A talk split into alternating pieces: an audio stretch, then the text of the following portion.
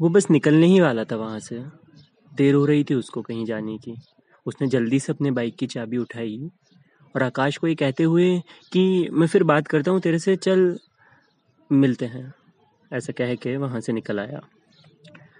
उसे कॉल आया था किसी का अचानक, पर ना जाने वो अचानक सा लगा नहीं, ऐसा लग रहा था जैसे अरसे से वो इंतज़ार कर रहा हो इसी कॉल का।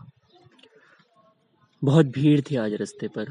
वो तमकती सी धूप में सिग्नल के रेड टाइम पर अपने चश्मे का पसीना साफ करने लगा कि तभी पीछे से पौं-पौं का हल्ला शुरू हो गया। वो 5 सेकंड ही शायद बचे होंगे लाल सिग्नल में कि 4-5 दुपहिया वाहन फर्राटे हुए निकल गए। वो हमेशा सोचता कि उन्होंने वो 5 सेकंड बचाए या 1 मिनट 55 सेकंड बर्बाद, जब वो सिग्नल तोड़ना ही था। खैर, इस भागती सी भीड़ में वो भी अपनी बाइक स्टार्ट करके निकल पड़ा, भीड़ ही के साथ।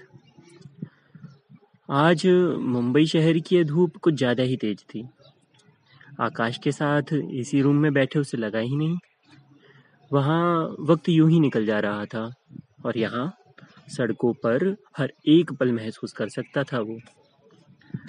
पर इस चिलचिलाती धूप में वो माथे की शिकन आज उतनी खटक नहीं रही थी उसको, जितना वो वक्त का यूं ही घुटन में रह जाना चुभता था।